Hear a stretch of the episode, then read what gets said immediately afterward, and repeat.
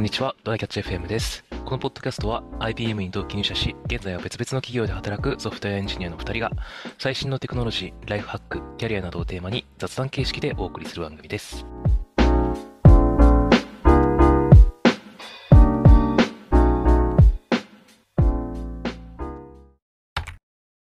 はい。あのまあ僕前から結構タイムズのカーシェアとかで運転するっていう話をちょくちょくしてるかなと思うんですけど、はい。うん。で、まあこの間もしてたんですよね。ちょっと長距離移動することがあって。うん。でもね、やっぱ思い返してみるとね、やっぱ長距離移動すると絶対1回か2回くらいはね、うん道間違えるんだよね。ナビの言った通りに行けないというか。あー、確かになんか、あー、右折って言ってんなーが脳みそのどこかをスルーして、あ、まっすぐ行っちゃったとかある。とか、とか。いや、そういうのね、やっぱね、めっちゃストレスになることがあるんだよね。ほカーナビの通りに行けないというか。う。うん。いや、それ、それ、わからんやろみたいな。なんかその、例えばこう道路があってうん、よくさ、下に行く道と上に行く道というか、なんかうんうんうん。あるじゃない。そこって、めっちゃナビが不親切なんだよね。そうね。うーん。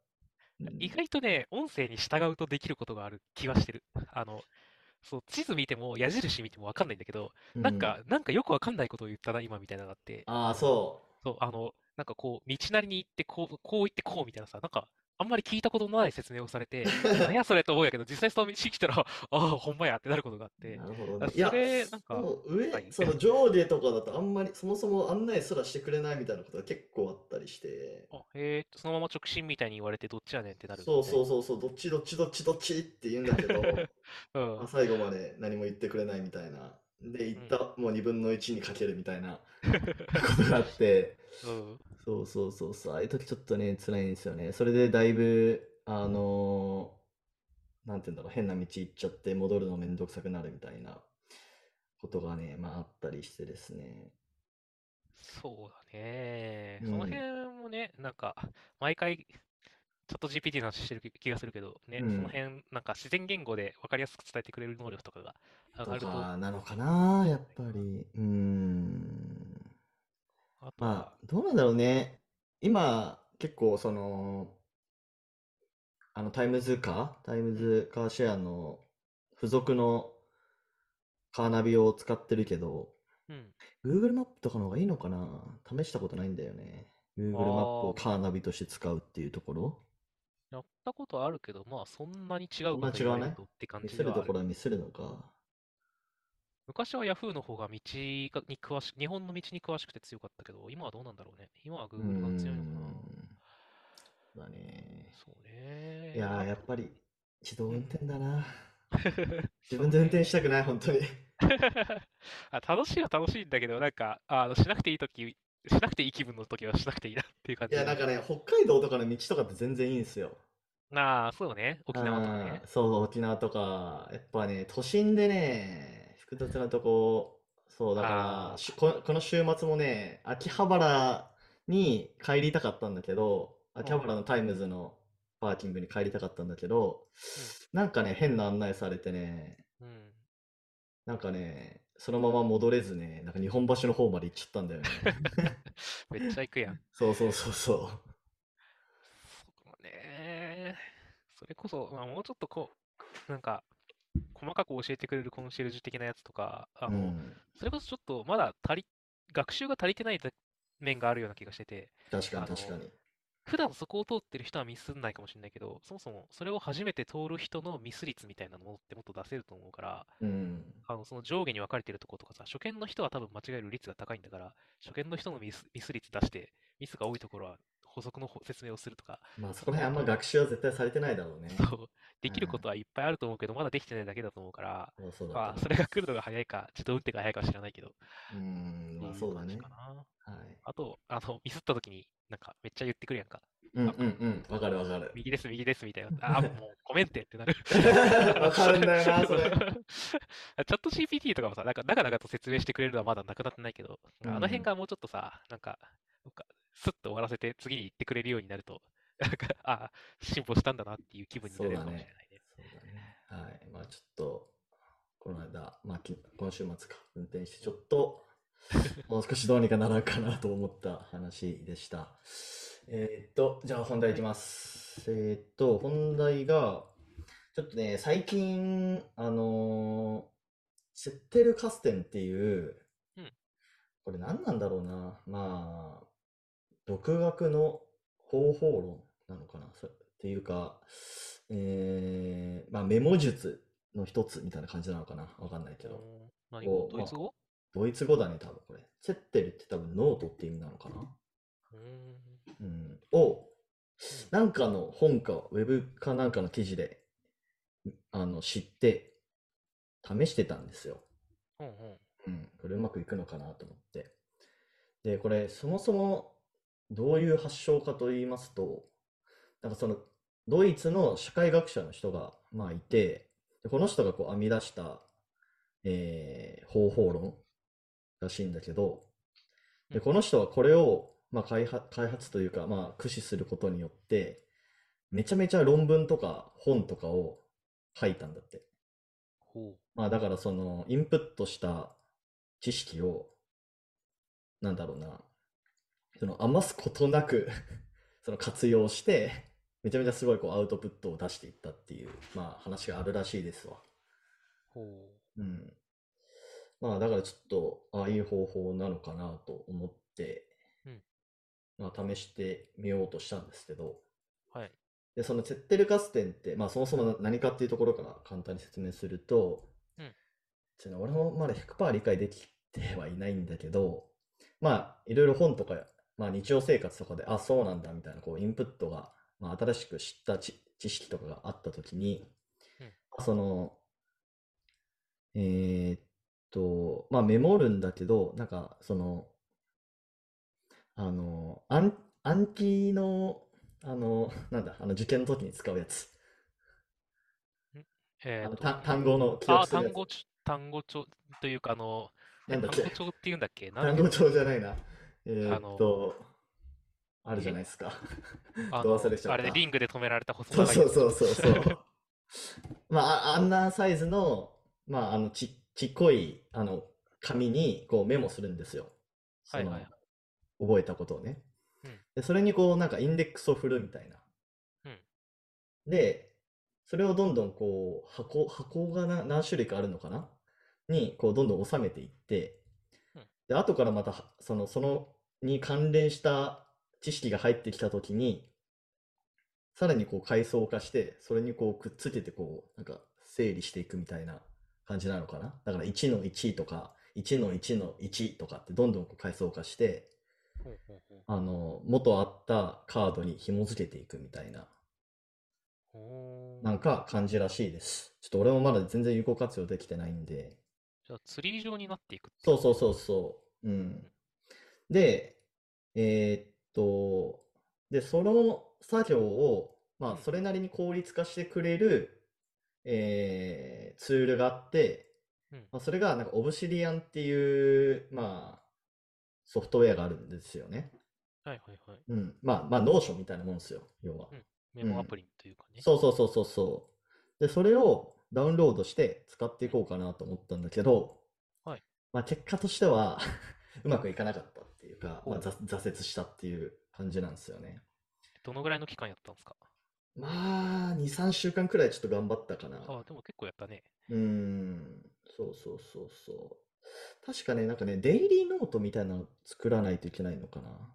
うーん。まあまあ、いろいろちょっとやり方多分あると思うんだけど、日付、日付が大事なんだ。なんかさっきのだと知識体系によって作りそうだったけど、時系列もあるんだね。時系列も確かあった。そうそうそうそう。でもね、その、どんだけそのデジタル化されたとしても、うんその紐付け作業がやっぱりね、なんか、手間というか、まあそこがミソなのかもしれないけど、そうだね。紐付けを自分の手で行うことによって記憶を想起させるっていうことに意味がありそうだから、うなんかん自動化したら意味がうんなくなる可能性をうっすら感じるよね。まあそうだね。でも、なんかその過去、やっぱ過去のうん、その、関連知識を探すのが結構めんどいというか、ああ、そうだね。そこは紙の方がもはやいいのかもしれんな。うん。それか、あの、関連しそうなものをざっと出してくれて、あの、あ、これこれこれああ、そうだね。そうやだれるとね。楽で、でも、あの、想起するタイミングがあるから、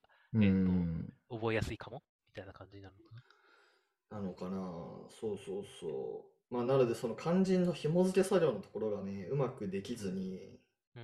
挫折したっていう感じなんだよね。ちなみにそのオブシディアンでやる、うまくこう運用していくと、うん。なんか、あの、ネットワーク図みたいなのができるっぽいです。へえ。そうそうそそう。そういう、あ、そうか、そっちになるんだ。あ、うん完全な階層じゃなくて、そあの、他のところあ、他のところとも、そそうそうそうそう、あるっぽいね。なるほど、うんなるほど。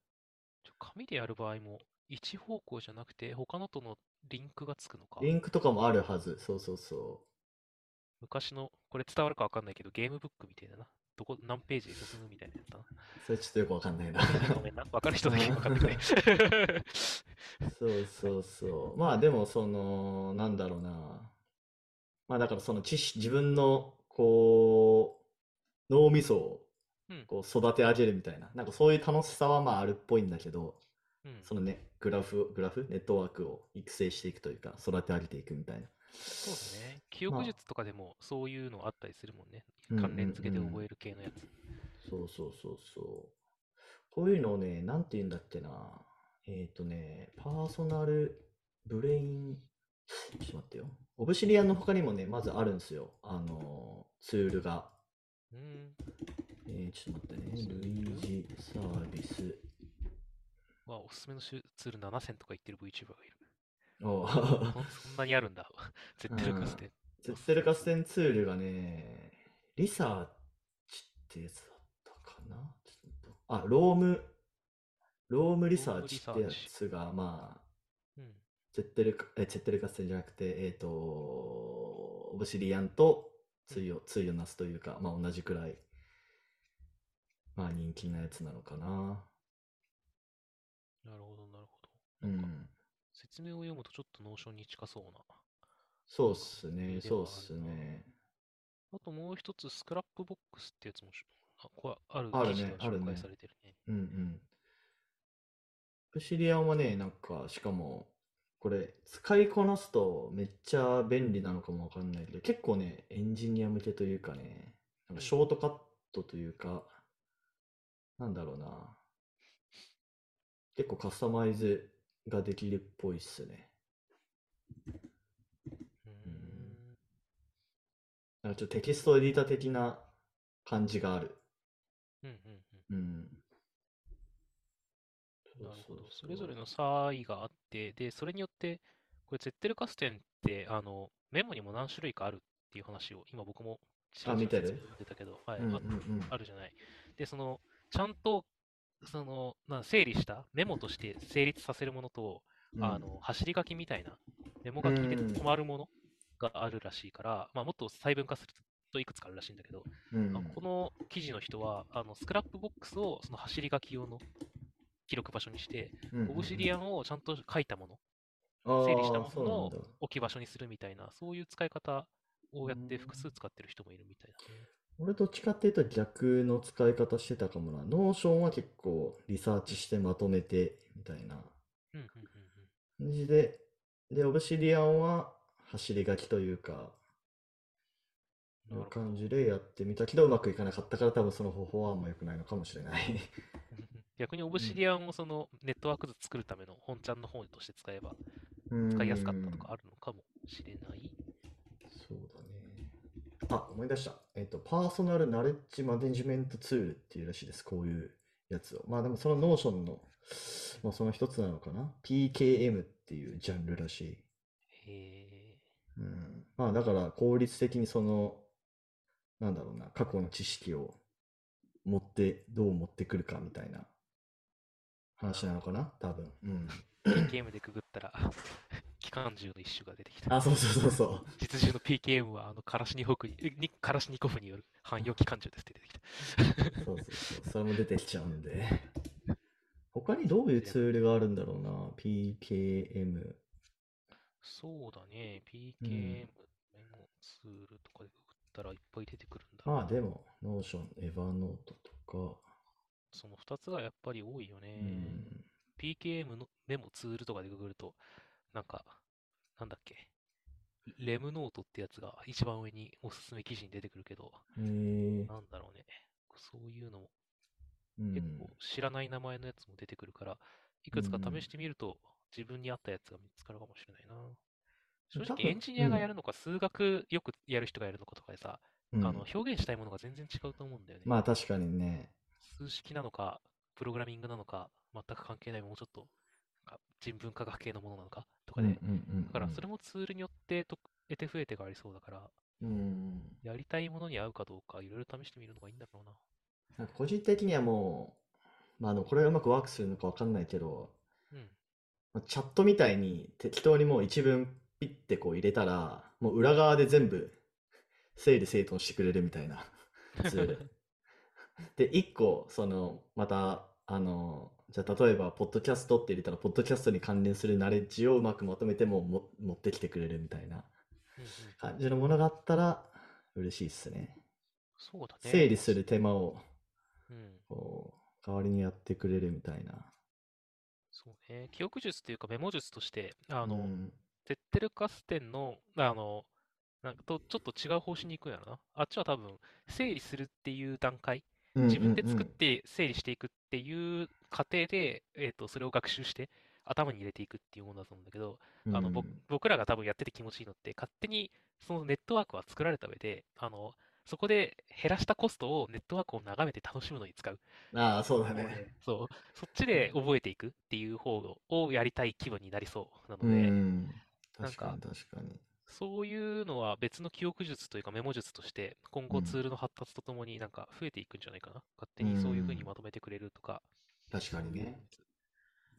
そうだよな。うんうんまあ、眺める時間が長い方が楽だし楽しいんだろうなっていう感じではまあ実際それがいいのかどうかはちょっと定かではないけどね。そうね。向き不向きはあると思う、正直。うんでもなんか、手が遅い人とかってやっぱいるじゃん。なんかそう、だね。僕とかもそそうなんだけど、手書きだとめちゃめちゃか字書くの遅すぎて、メモの効率悪すぎるんだよね。うん。はいはいはい、っていうのがはい。あるから、そういう、なんか、これやるのが遅すぎて、効果が出ないぐらいだったら、自動でやってくれてそうそうそう眺めた方がいいよねっていう人はやっぱいると思うんだよね。うん、やっぱりなんか、まあ、 Notion もまあまだいい方だけど、やっぱりノートアプリってスマホとかだとね、あんま使いやすくはないというか、結構メモ取るのにも一苦労みたいな感じがあるから、まあチャットっていう UI だったら結構、うん。なんだろう、短いやつをどんどん入れていけるから、まあ、個人的にはいいのかなって思ったりもするけどね。そうだね。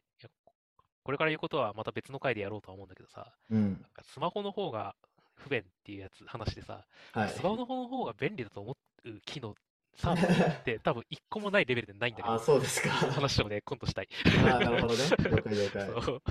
まあまあまあ。なのでね、まあちょっとそういう意味では、スマホで同じぐらい、パソコンと同じぐらいやりやすくうん便利っていうのが今後出てくると、いろいろ違そううんですだろうな。ね。はい。